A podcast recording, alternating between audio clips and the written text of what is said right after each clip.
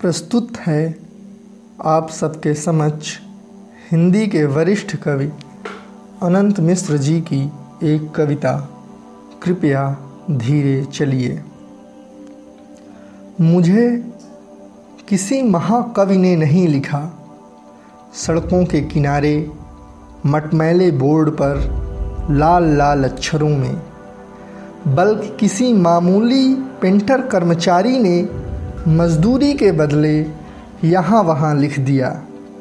जहाँ जहाँ पुल कमज़ोर थे, जहाँ जहाँ जिंदगी की भागती सड़कों पर अंधा मोड़ था, त्वरित घुमाव था, घनी आबादी को चीरकर सनसनाती आगे निकल जाने की कोशिश थी। बस्ता लिए छोटे बच्चों का मदरसा था, वहाँ वहाँ लोकतांत्रिक बैरियर की तरह मुझे लिखा गया, वहाँ वहाँ लोकतांत्रिक बैरियर की तरह मुझे लिखा गया कृपया धीरे चलिए।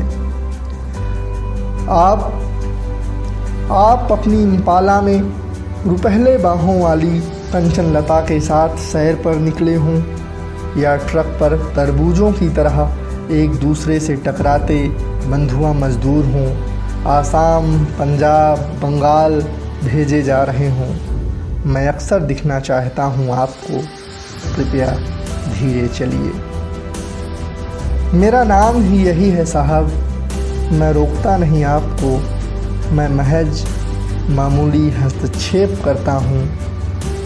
प्रधानमंत्री की कुर्सी पर अविलंब पहुंचना चाहते हैं तो भी, प्रेमिका आपकी प्रतीक्षा कर रही है तो भी, आई ए एस होना चाहते हैं तो भी, रुपयों से गोदाम भरना चाहते हों तो भी, अपने नेता को सबसे पहले माला पहनाना चाहते हों तो भी, जिंदगी में हवा से बातें करना चाहते हों तो भी, आत्महत्या की जल्दी है तो भी, लपक कर सब कुछ ले लेना चाहते हों तो भी, हर जगह मैं लिखा रहता हूँ, हर जगह मैं लिखा रहता हूँ कृपया धीरे चलिए।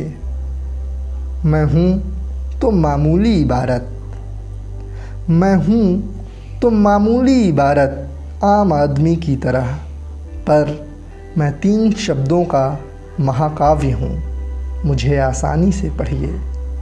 मैं तीन शब्दों का महाकाव्य हूँ, मुझे आसानी से पढ़िए कृपया धीरे चलिए। धन्यवाद।